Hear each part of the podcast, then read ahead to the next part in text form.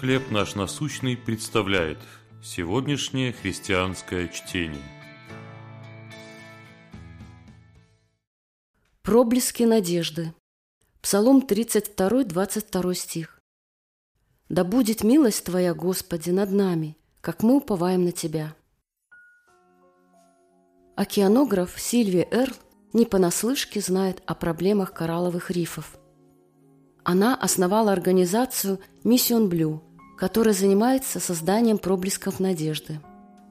Это особые места на планете, критически важные для здоровья океана. Благодаря целенаправленной заботе об этих местах ученые увидели, как восстанавливаются подводные экосистемы и сохраняются исчезающие виды. В 32-м псалме автор провозглашает, что все существующее создано Богом, который сегодня заботится о сохранности своего творения. Он царствует над народами, бережет жизнь и возрождает надежду.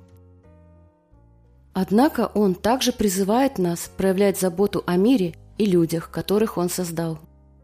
Каждый раз, прославляя Бога за радугу, сияющая на затянутом тучами сером небе, или за волны океана, разбивающиеся о скалистый берег, будем провозглашать Его милость и возлагать на Него надежду.